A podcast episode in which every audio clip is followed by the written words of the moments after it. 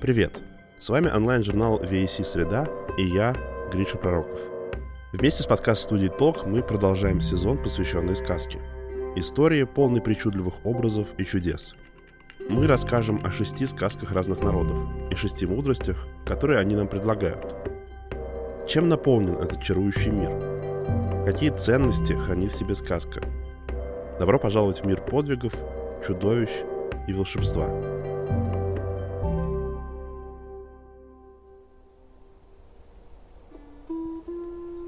Пермская сказка Емеля Дурачок. Были три брата. Два умные, третий был Емеля Дурак. Так как у них отец стал древний, у отца были деньги. Потом говорят братья умные. Тятенька, а раздели нам по 100 рублей денег. Потом просит третий Емеля Дурак 100 рублей. Да на что тебе 100 рублей? Ты дурак. Потом отец тем по 100 рублей умным дал, и третьему 100 рублей дал. Отец несколько время прожил, потом помер. Отца похоронили. Стали собираться умные два брата на ярманку. Просят у Емели сто рублей. Емеля им говорит, я вам не дам сто рублей. Не, Емелюшка, нам дай. Мы тебе купим, поедем на ярманку, красную шапку, потом красный кафтан, красные сапоги, потом красную пояску. У Емеля согласился. Братья отправились на ярманку с этими деньгами. Брат остается дома с двумя снохами. Они Емеле говорят, Емелюшка, а сходи-ка нам поводу. Емелюшка лежит на печи. Я не пойду вам поводу. Я ленюсь. Емеля собрался по воду, взял ведра, надел на коромысло, пошел зимою по воду на реку. Женщины берут из той проруби, а он выбрал себе другую, новую прорубь. Подходит щука в прорубь, берет ее руками, выбрасывает ее на лед. Эта щука говорит ему человеческим языком, «Емелюшка, отпусти меня в воду назад, я тебе сделаю доброе». Емелюшка ее отпустил в воду. Потом черпает воду, говорит, «По щучьему велению, по моему прошению». Ведра почерпнулись, подделись на коромысло и пошли вперед. Емелюшка идет позади, ведра подходят к воротам, заходят в избу, становятся на лавку, коромысло на свое место положилось, а Емелюшка залезает на печь.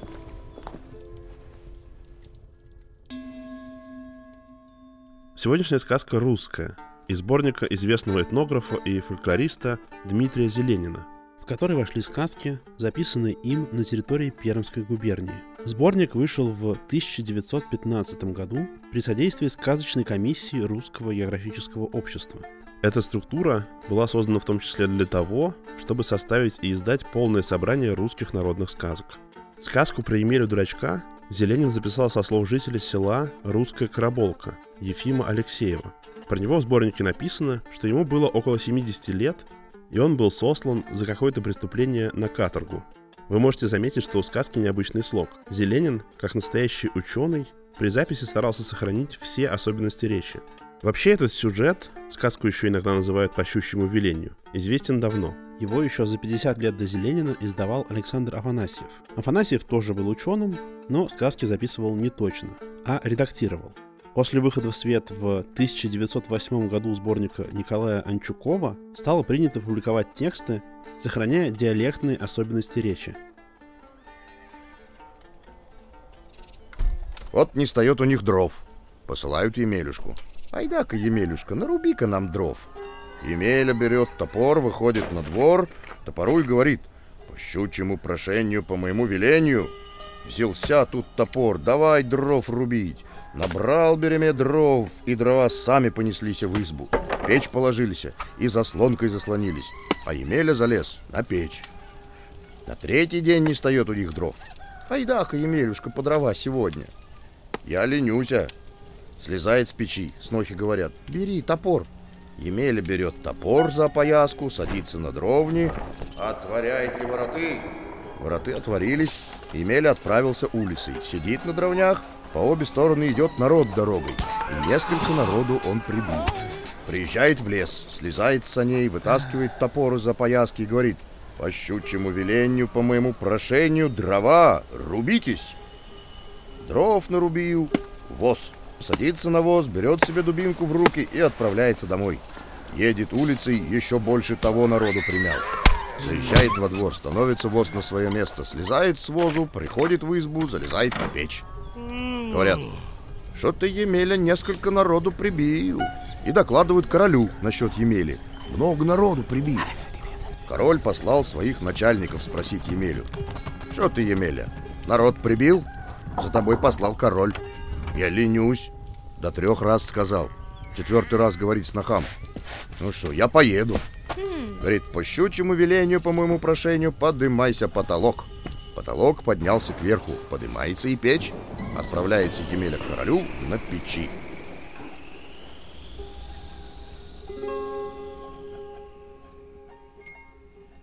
Итак, ленивый Емеля, выполняя поручение родственниц, случайно ловит проруби щуку, но отпускает ее, за что получает награду – волшебные силы иного мира.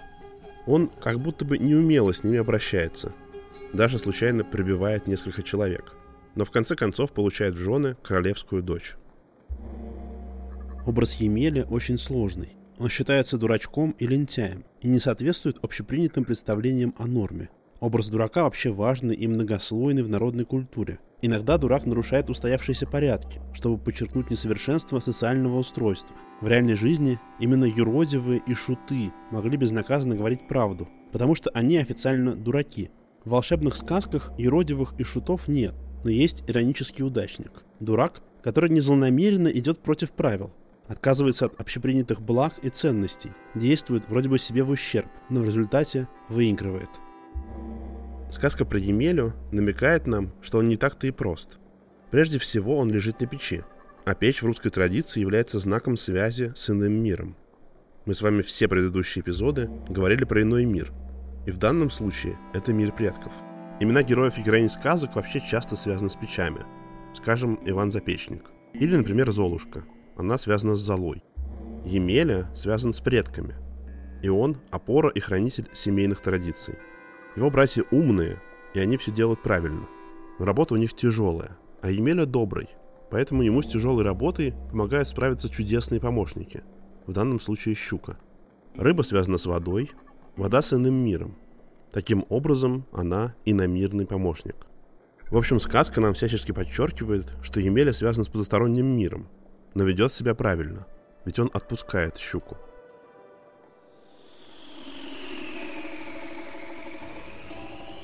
Приезжает ко дворцу к королю, становится против парадного. Королю докладывают, Ваше Королевское Величество, Емеля приехал на печи. Король выходит. Что-то, Емеля, на тебя много жалоб. Ты много народу прибил. Емеля королю отвечает. Ваше Королевское Величество, я ж ленюсь. До трех раз сказал. Что с ним делать, с Емелей этим? Королевская дочь в него влюбилась в этого Емелю. Отправить его, этого Емелю, назад. Емелий говорит, хм, по щучьему велению, по моему прошению. И отправляется домой. Приезжает к дому, по щучьему велению, по моему прошению, печь, подымайся. Печь поднялась кверху, садится на свое место, опять, где была. Король говорит, что с ним теперь делать, с Емелей? присудить его, запечатать их обеих в бочку с дочерью королевской, отпустить их по морю. Вот они плавали сутки трое. На четвертой она и говорит ему, «Что-то, Емеля, нам тошно здесь сидеть». Ветром их прибило к берегу, упирается он в дно бочки, выбрасывает их на луга зеленые, и этого короля. Выходят они на луга, увидал их король. Кто такие ходят за невежи? Послали их спросить узнать, кто вы такие. Король на них наложил такую службу. Против моего дворца в одну ночь такой дворец сработаете, так я вас прощу. А не сработаете, головы вам сказню. За утро будет все готово, исправленное. Поутру докладывают королю, что такой дворец, чище дворца его короля еще устроен. Исправлен и хрустальный мост от его дворца и до его дворца, и всякие насажены сады, и всякие воспевают пташки. Емеля сделался таким молодцом, что в свете нет таких. Требует Емеля себе короля в гости в свой дворец. Отправляется король в гости к нему со всей свитой. В зале у него всякие напитки, всякие яствы наставлены. Разгуливают по всем залам король с этим Емелей. По всем комнатам ходили. В одну и зашли. а королевская дочь там сидит. Ее и вывели. Сделался тогда у них пир на весь мир. Ее отдали за Емелю. А эти, братья, все еще ездят на базар.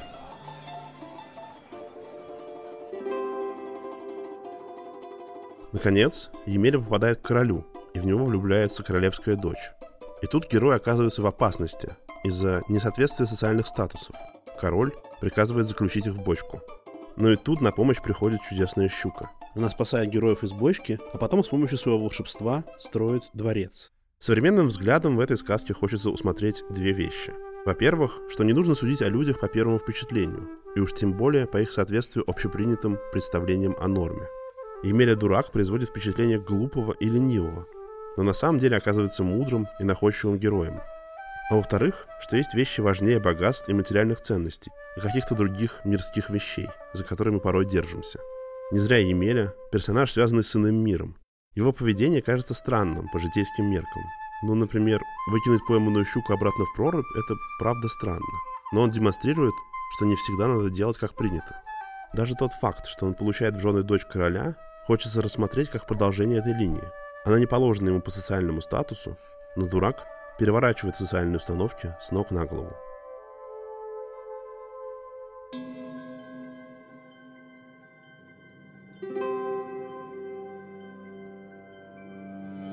Это был пятый эпизод нового сезона подкаста онлайн-журнала VAC «Среда».